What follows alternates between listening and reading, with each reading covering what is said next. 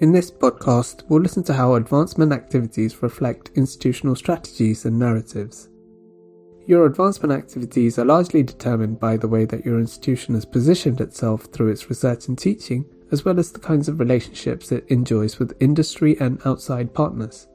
To begin the discussion, here's Peter Bezuidenhout, the Director of Development and Fundraising at Wits University in South Africa, who talks about the different kinds of industries that build relationships with the university. The university is a, um, a basically a city-based um, university in Johannesburg. Um, we have around 37,000 students. About 14,000 of those are postgraduate. In terms of the advancement office, it's a fairly large operation of about 70 staff. Within the development office itself, we have about uh, we have about 20 staff members. We bring in around 300 million of money from international trusts and foundations, South African corporates and corporate foundations, and um, we also have individual donors. Although sadly at this stage that's not a, a large income stream. Our corporate funding tends to be a combination of South African companies, many of whom are multinationals in their own right, as well as multinationals who've been here for many years and or new entrants. So, for example, IBM is a is a big sponsor. They've built a, a research lab. Um, companies like Siemens are, are, investing in a mining lab. We were the epicenter of global gold mining and platinum mining industry. So we're looking at a lot of tech solutions that may help them. We, we also, you know, so we're talking to them, Novartis, you can name multinationals. We have probably conversations going with about 10 or 15 multinationals right now. And then increasingly an interesting variant, which you may or may not be seeing in the UK, is the entrance of Chinese corporates. It's interesting to note how WITS has used its strengths to foster relationships with outside partners. Next, we turn to the example of Lagos Business School, Henry Onukwuba, the former director of alumni relations at the school, talks about how its strong sense of values helps it find support. Well, why the people are supporting Lagos Business School is, I think, because of the quality of the experience they have when they are here. They are very grateful about not just the knowledge, but the new thinking, the new values that we've been able to impart so you see a typical Nigerian businessman who thinks the best way to make it to the top is by cutting corners. All right. So when it comes to Lagos Business School and it sees that he can actually make it to the top by doing the right things, all right, and then we give him access to the network of like-minded people, like-minded people that can help him do things the right way. And you see, they see their businesses progressing, all right, so they are happy about that and they try to back to us, right? So ours is not just a theoretical learning. So uh, by the time they come out, they don't just take the knowledge, they also take a new value, through the new sets of values. I think that makes them happy with the school. I have been to other schools before. I, I, I you know, I did my MBA here at Lagos Business School in 2004 5. But I've been to other schools before I came to LBS, and the difference is very clear. Okay, so the other schools in Nigeria, the focus is on uh, get the certificate and go out. Okay, but here at Lagos Business School, it's not just the certificate. We want to make sure that we affect the whole of your life. We, the school continues to expand. So, we would like to have centers named after individuals or, or foundations. Okay, through our alumni, we try to get involved in in helping our society. Okay, things like health, things like education. You know, uh, anything that that enhances the ethical standard of the country.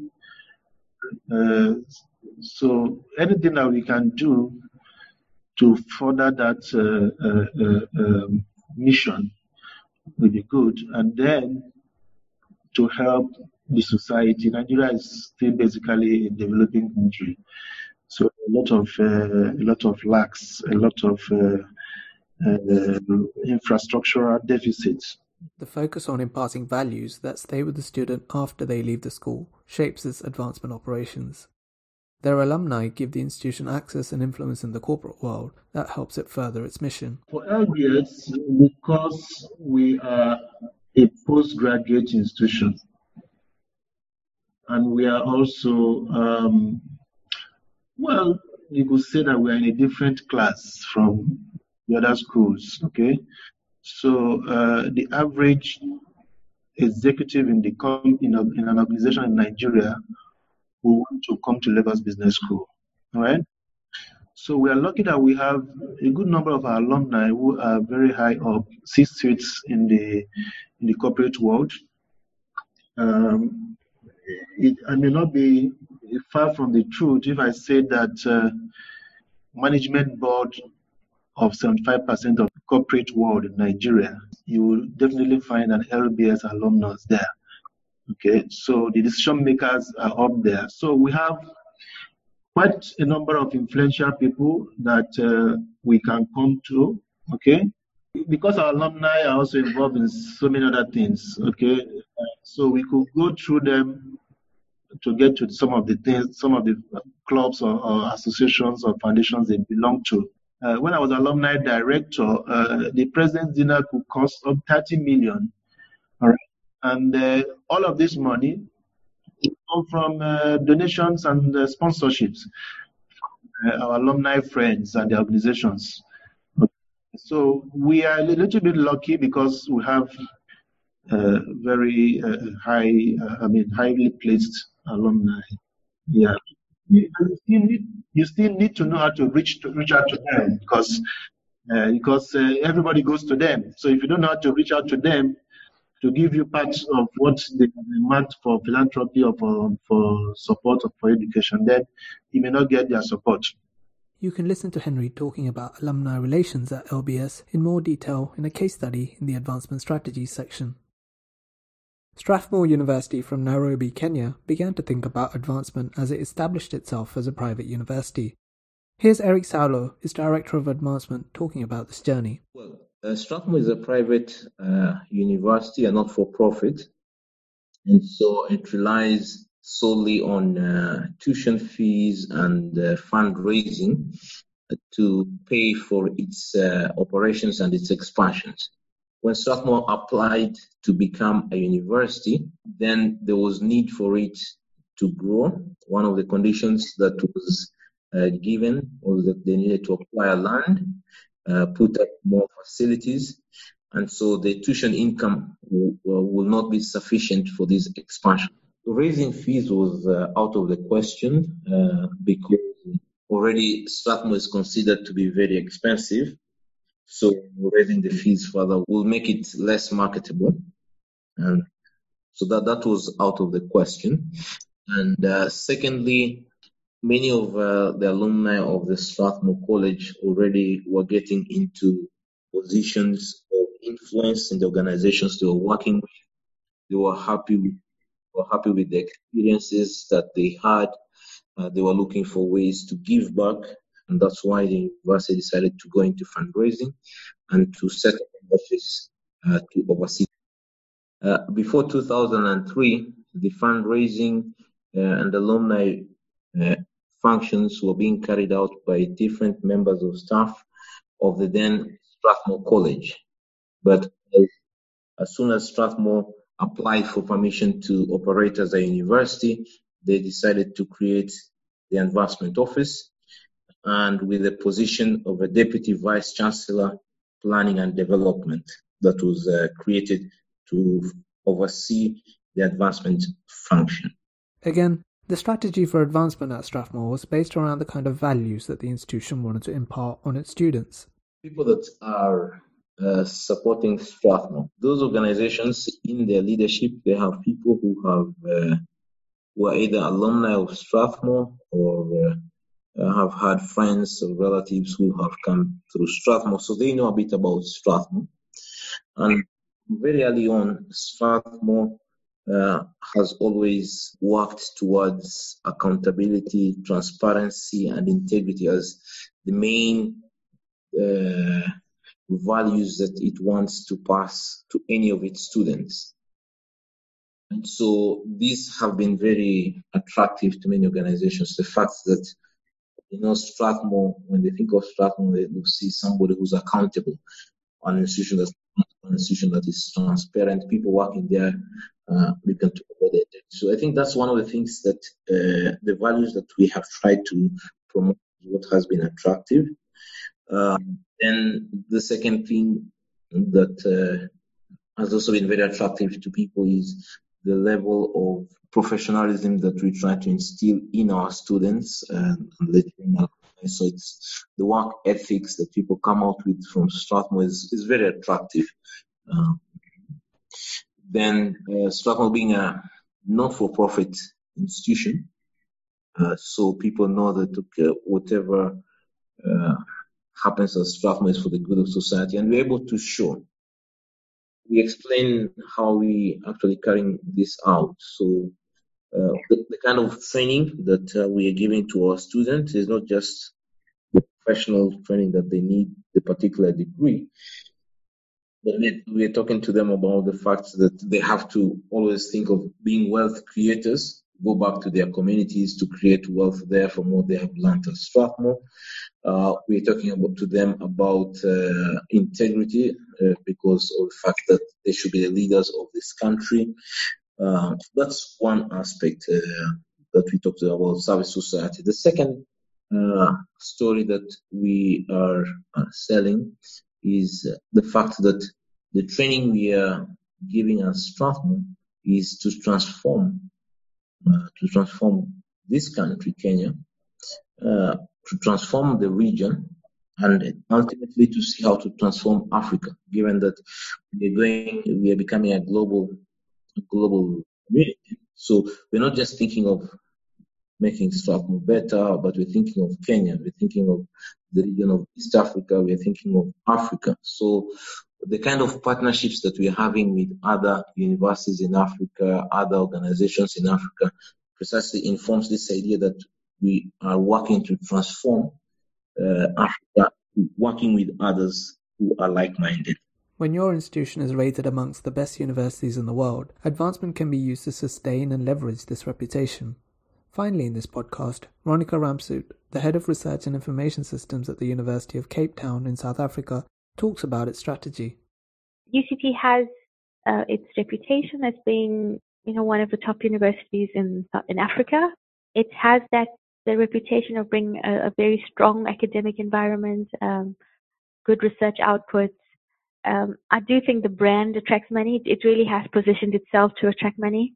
The office was started off in the early, sort of 99, 2000, so sort of the turn of the millennium. The then vice chancellor had um, had worked in the U.S. for a long time, and uh, during her time in the U.S., she saw the structured approach to fundraising. You know, like a research-driven attempt to fundraising rather than just ad hoc. And she decided she wanted to implement that kind of model at UCT. And she decided to start up an office. And she identified one or two academics who were very good at fundraising. You know, they had contacts overseas and they sort of just knew what to do. And with their help, she um, set up the office. And yeah, so we, we're less than 20 years old. Uh, we've had, I think, three executive directors over the, that time. And it's grown to about 40 people, which is like twice the number at your like mid-level university. Our case for support is based on our strategic objectives, and which is to achieve transformation at the institution, uh, research excellence, and sustainability. I think those are our three pillars.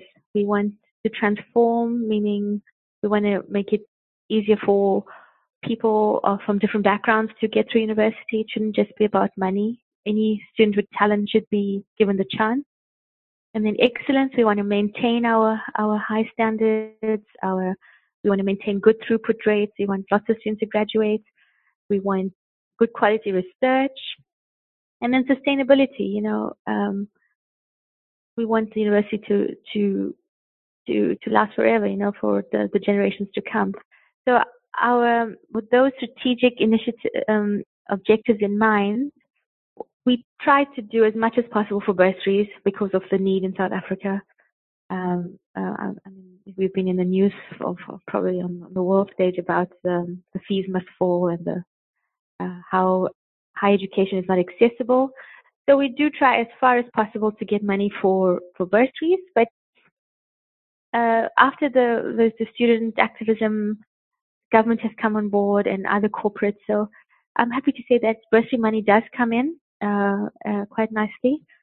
But then, you know, we have to have to look at the support services for students, apart from just paying tuition fees. It's finding the additional funds, you know, for their accommodation, for uh, helping them do uh, some services of, of a psychologist. You know, lots of students um, don't know how to cope away from home or, or like have other personal issues. So that's been a focus to really support students, but to do a variety of projects. You know, the opera school, there's the schools initiative trying to strengthen the school system.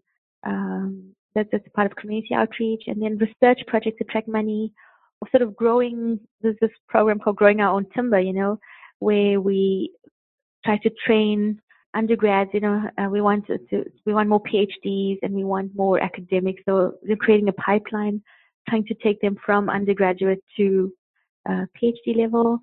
Faculty of Health Sciences, you know, we have a very, very nice medical school with the research unit to it, and they do very good groundbreaking research. So the uh, neurosciences building, um, that's a huge priority for us to develop neurosciences. So the Faculty of Health Sciences does attract money the chemistry department, lots of advanced uh, work in the malaria research, attracted lots of money from the Bill Gates Foundation. So as I said, yeah, it's a variety to advance at our research and also for the for the students just to support them through the through the journey. I'd say those those two things stand out. Ronica talks more about the process through which UCT aligns its advancement with institutional strategy in the podcast on working with leadership later on in this section. So, we've had some examples of how different institutions have used their existing strengths and relationships, as well as their missions, to define their advancement strategy. And we've also heard how advancement activities can be used to support the aims of your institution, and how it can be complemented by leveraging relations with outside partners.